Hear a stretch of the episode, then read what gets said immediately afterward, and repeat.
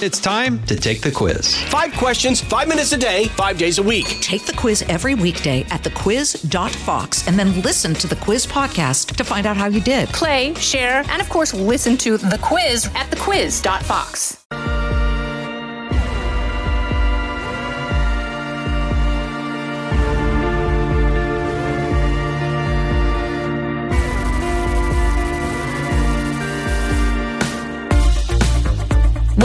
episode of Kennedy Saves the World. And today uh, we're going to be talking about God and whether or not he exists, if he's dead, or if he's just extremely sleepy.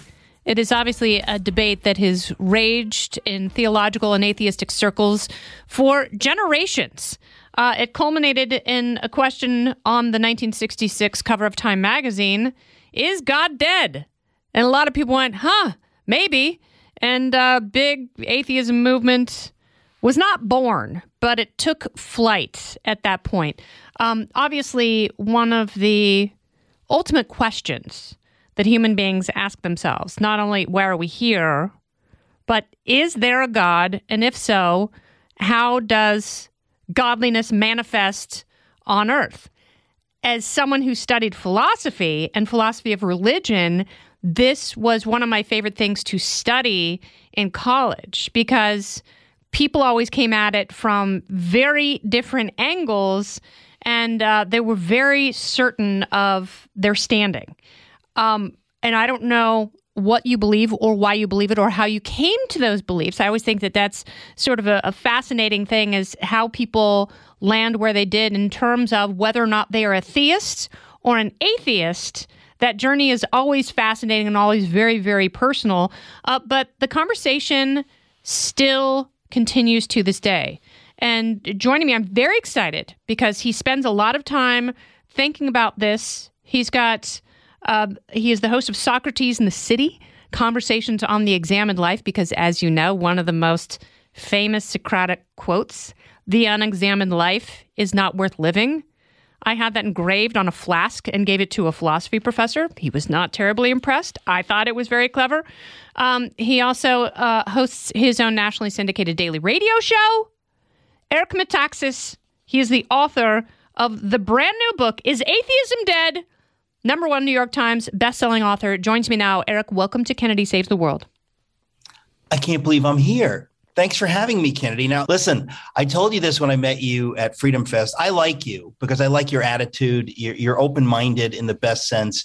And I think that um, it's important we're open minded when we're talking about the big issues.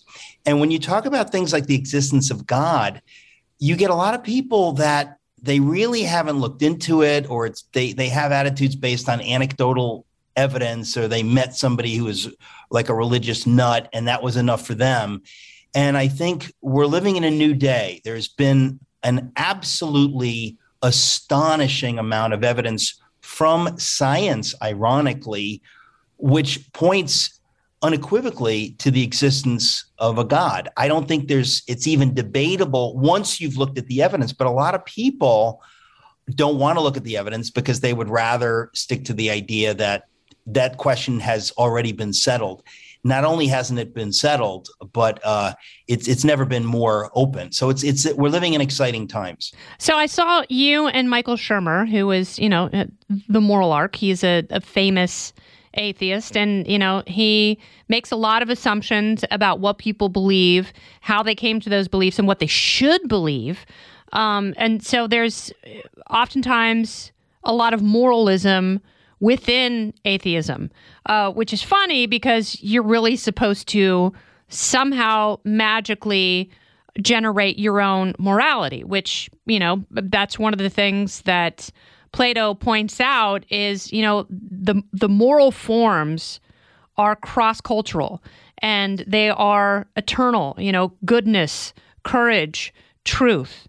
Those exist everywhere. Those are not subjective subjective things that a, a, few people plucked out and sort of apply to their lives.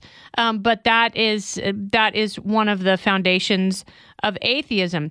Um, my problem with Michael Shermer, I don't, I really truly don't begrudge atheists. I don't care what they believe in. It is so not necessary for people to believe what I believe.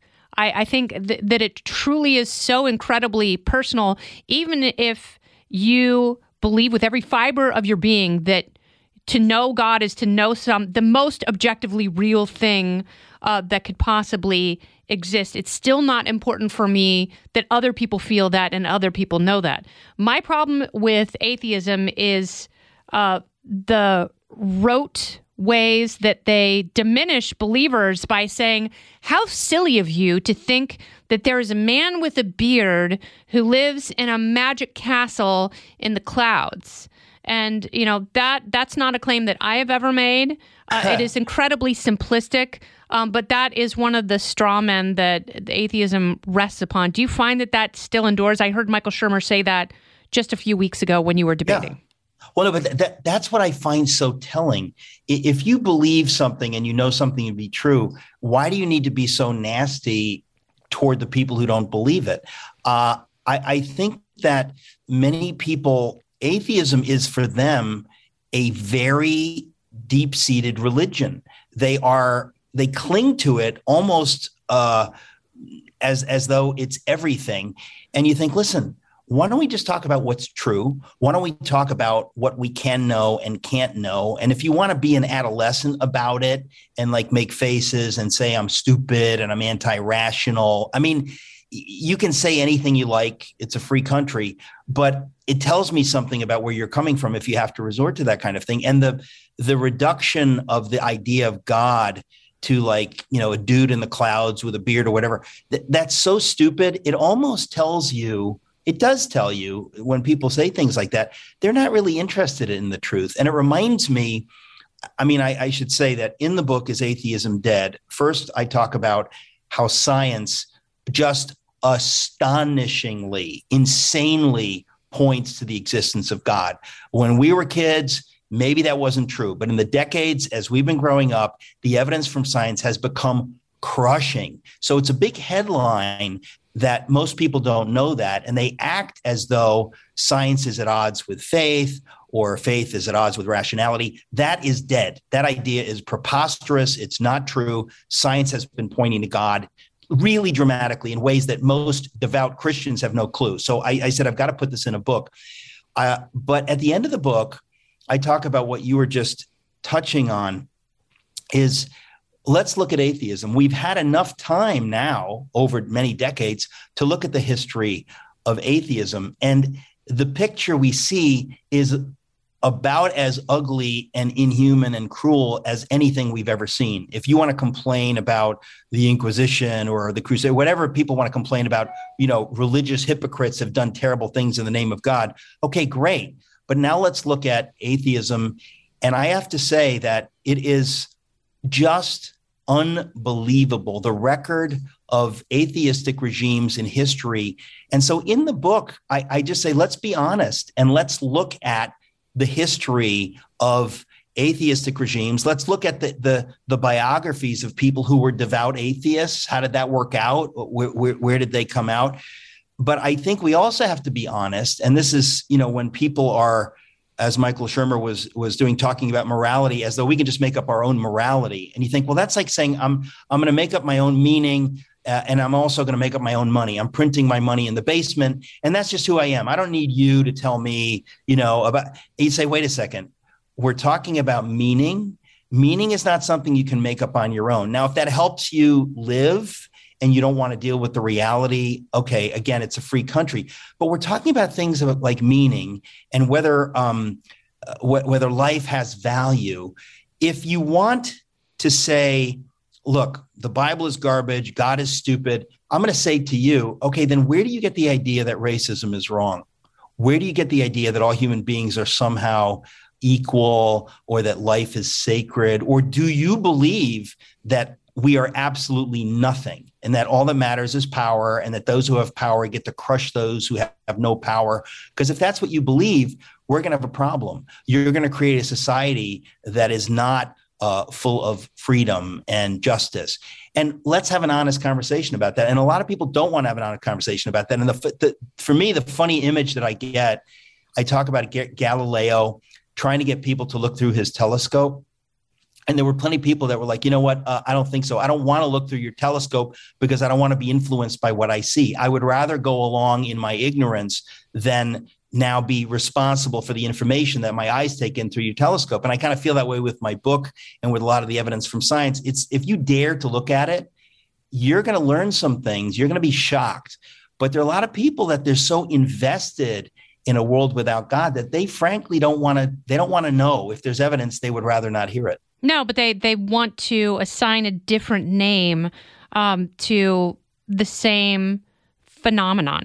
And you know, I've I've always thought that was really funny. People like, well, I'm not religious, but I'm spiritual. And you know, it's like the universe, the universe always provides. And when I have a problem, I put it out to the universe and it's like, oh, really? What's this universe that you're telling yeah, tell me about? about this universe. Yeah, Does this universe, universe- have a beard? yeah, this live in the universe seems to seems to have uh, some wisdom, uh, and and there there seems to be some agency with this universe. So I, you know, it's like, and that's fine if that's how people want to identify, and that's how they feel better. I don't have a problem with that at all. I, I really, truly do not. But I think it's very interesting because when you talk about science, and you know, the more we learn about, let's say, the Big Bang Theory, the more we learn about string field theory, the more we learn about quantum mechanics. Um, it's interesting because the idea of the God of the gaps, which is one of the arguments for atheism, is um, God was only invented to explain things that didn't have an answer. So when we stumbled upon something that we couldn't account for, we would say, oh, that's God. That's God's work. That's God's mystery. Uh, we can now move on. So that's the God of the gaps. But, you know, what you are finding and what other aspects, even if, if they don't, you know, they don't necessarily have to point to a Christian God, uh, but Right. they, they, they all point to something that has intelligence and a creative capability. So, and, and that negates the idea of the God of the gaps.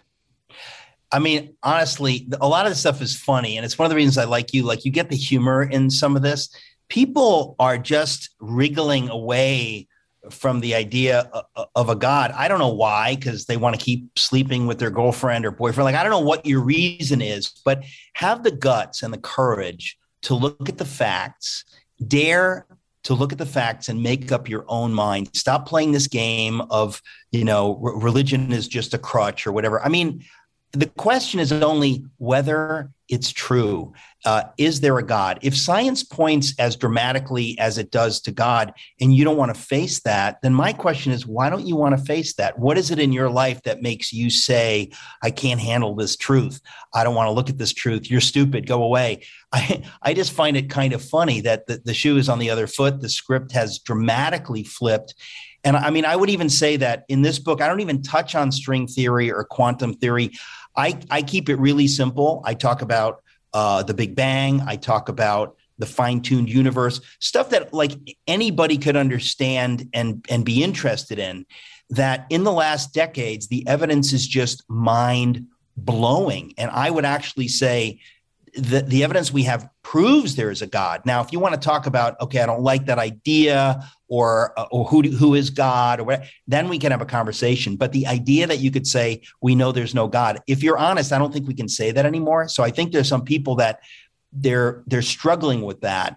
But I, I put it in the book in such a way that I think people can really just understand it and just kind of get up to speed because it is absolutely dramatic. Christopher Hitchens, I, I don't know if I mentioned it. He was asked once, what's the best argument for the God side? And in a rare moment of candor, because he could be really nasty when he debated about that, but he, in a rare moment of candor, uh, he said, oh, without any question, the fine tuned argument. That's the one that gives all of us on my side pause. And the evidence for the fine tuning of the universe, it is insane. It is so amazing. And it didn't exist really very much over you know the the 20th century but toward the latter part of the 20th century ironically since the is god dead you know uh, magazine time magazine cover in a sense since then the evidence for fine tuning it's everywhere you look and a lot of scientists when they're honest they are freaked out. They say this really looks like a, a, a super intelligence had to do all this otherwise i don't have any other explanation. At least let's be honest about that All right, we got more of this interview after this. Precise, personal, powerful. It's America's weather team in the palm of your hands. Get Fox weather updates throughout your busy day, every day. Subscribe and listen now at foxnewspodcasts.com or wherever you get your podcasts. So, what do you say when atheists uh, point to th- things falling apart?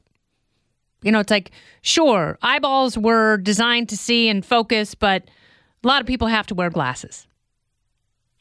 Well, uh, that's a pretty ar- good argument. Suddenly, I'm an atheist. No, um, I think I didn't I- mean to do that to you, Eric. Yeah, you just you just blew my mind. I never thought of that. no, it's called. Th- this is where you get into the question of evil and and the fall, where things aren't the way they're supposed to be. We live in a broken universe. It's why God sent His Son to die. It's why the Bible is a story of redemption because things are screwed up. Things are not the way they're supposed to be. There is evil in the world. Most of us, if we're honest, we know that we're selfish.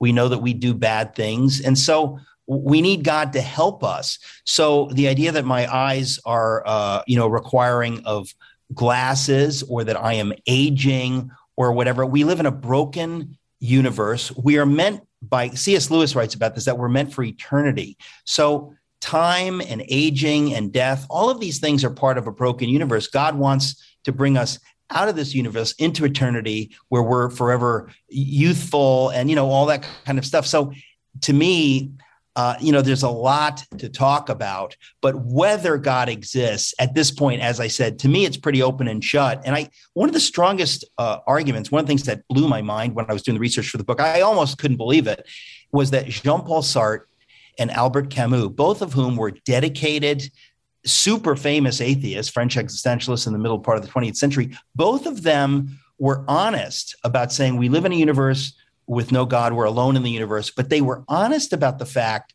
that that's not a good thing. That's troubling. How do we say what is good or evil when we don't even have those terms? And if you think you can have terms like good or evil or meaning without God, again, you're blowing smoke. And I'm going to call you on it. You're totally blowing smoke. So these guys were smart enough to say, we get that. Uh, it's not a good thing if there's no God. We just think that's true.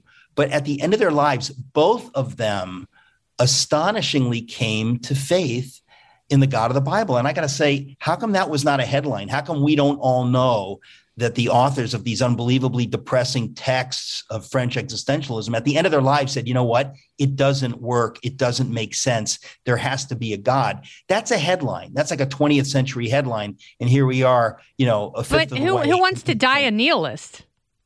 Well, and you know what? I'll tell you why, uh, Kennedy, because nihilism, I mean, I should say, atheism is all, often put out there as this is rational and it's neutral. It's not neutral. If you say there is no God and you have the brains to understand what that means, you understand it means there's no meaning and nihilism is the answer. And nihilism is so depressing, you if you're emotionally healthy, you will want to kill yourself when you face it. And so a lot of these guys understood, you know what? This doesn't make sense. The idea that there is no meaning somehow, and it's because they were created by a God to long for meaning. But even if they didn't know that, they said somehow this doesn't make sense. And these were the people that stared unblinkingly into the abyss of a world without God. They dared to do it. So people who are glib, uh, whether it's Christopher Hitchens or Dawkins, whatever, they're very glib. It's almost like they're longing for the applause of undergraduates rather than wanting to really wrestle with these big questions. And I have to say that uh, the, the big boys, Antony Flew and Camus and Sartre, they saw that ultimately this doesn't make sense. And so that's another headline that the most famous atheists of the 20th century became believers in God. That is something uh, in the evidence for God column that everybody should know. I had Michael Shermer on my show a few years ago, and um, he was talking about how uh, belief is so anti-scientific, and you know that's that's the hill that he wants to die on. Um, I, I disagree with that. Uh, you know, as as a person who is a believer, but also someone who loves science and who loves learning, and you know, I, I try and understand the creativity within science and it's it's mind-blowing and it's incredibly satisfying because there are questions that can never be answered but uh, the pursuit in and of itself is very satisfying. And and I feel the same way about contemplating the nature of God. And it, I I read Francis Collins' book, and you know it was it was very profound because at the time he had just completed the Human Genome Project, and he talked about as a scientist. Um, you know, it's like he was presented with miracles constantly. And the more he learned about science, the more of a reinforcement it was of the existence of God. That, and the, the, irony.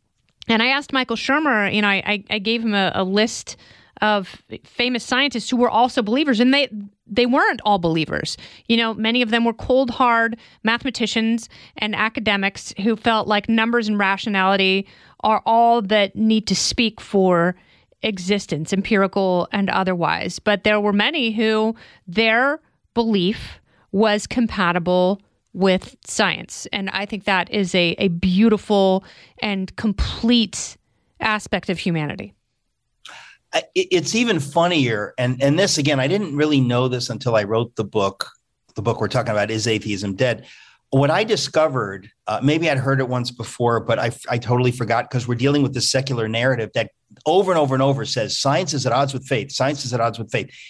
I discovered not only is that not true not only does science point to the existence of god but far more central it was christian faith that gave us the scientific revolution and what we call modern science. That is inescapable. That is historical fact that non Christians write about. So, this preposterous cliche, this drumbeat of the new atheists that science is at odds with faith, you, you know, you can shout that till you're till you're uh, blue in the face, but it's kind of like saying, you know, uh, Columbus didn't uh, come over here in 1492. He came over here in 1292, 1292, 1292, 1292. Like you can say it over and over. It doesn't make it real. The fact is that, and I, I write about this toward the end of the book, it was Christian faith that led to modern science and all of the people who invented what we call science, every major discipline, whether we're talking about Isaac Newton and physics or all the way down up to Maxwell, they were profound Christians. And I thought, so where did we ever buy this preposterous idea that science is at odds with faith. People need to understand that is absolutely not true, and the facts bear it out. And Galileo uh, was the most sincere. I mean, he was so. There's a lot of stuff, a lot of misinformation, and I mean that's why I wrote the book. I said it's time we kind of reckoned with the reality. Yes, and the church can be flawed because the church is run by men, and men are flawed, and women. Yeah, well, not in the Catholic Church, uh, but the Catholic Church does have uh, some of People. the some of the best um, optical telescopes in the world. A lot of people don't know. Most that. of the nuns I know are, are women, but seriously, human beings are flawed. They're screwed up, and so yes, the history of religion is a history of human beings screwing stuff up. But you know, let's look past people to the facts, and let's deal with the facts, and then you know, you you can. Uh, you can decide what you want to do. But I think I just think it's time for a reckoning. It's it is why I wrote the book. Uh, I said most people will be blown away they, that they didn't know this because I was blown away, and I that's that's why I said I have to get this I have to get this out there because people will hardly believe it. It's time we knew what the facts were. Is the snake eating its tail the atheist?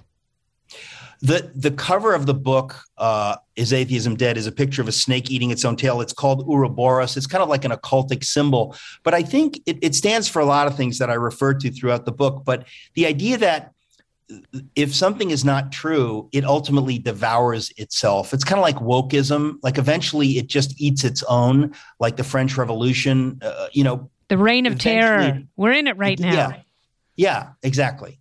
Thank you.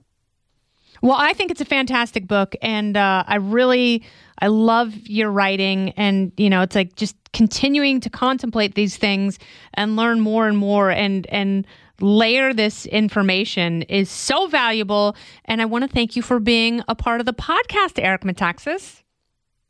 Well, I want you to. Th- I want to thank you for having me as part of the podcast. You're fun to talk to, which is my highest compliment.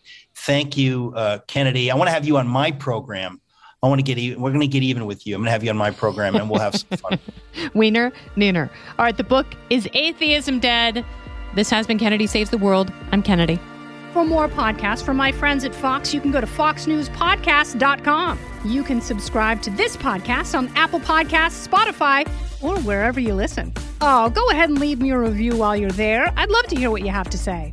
You've been listening to Kennedy Saves the World on the Fox News Podcast Network.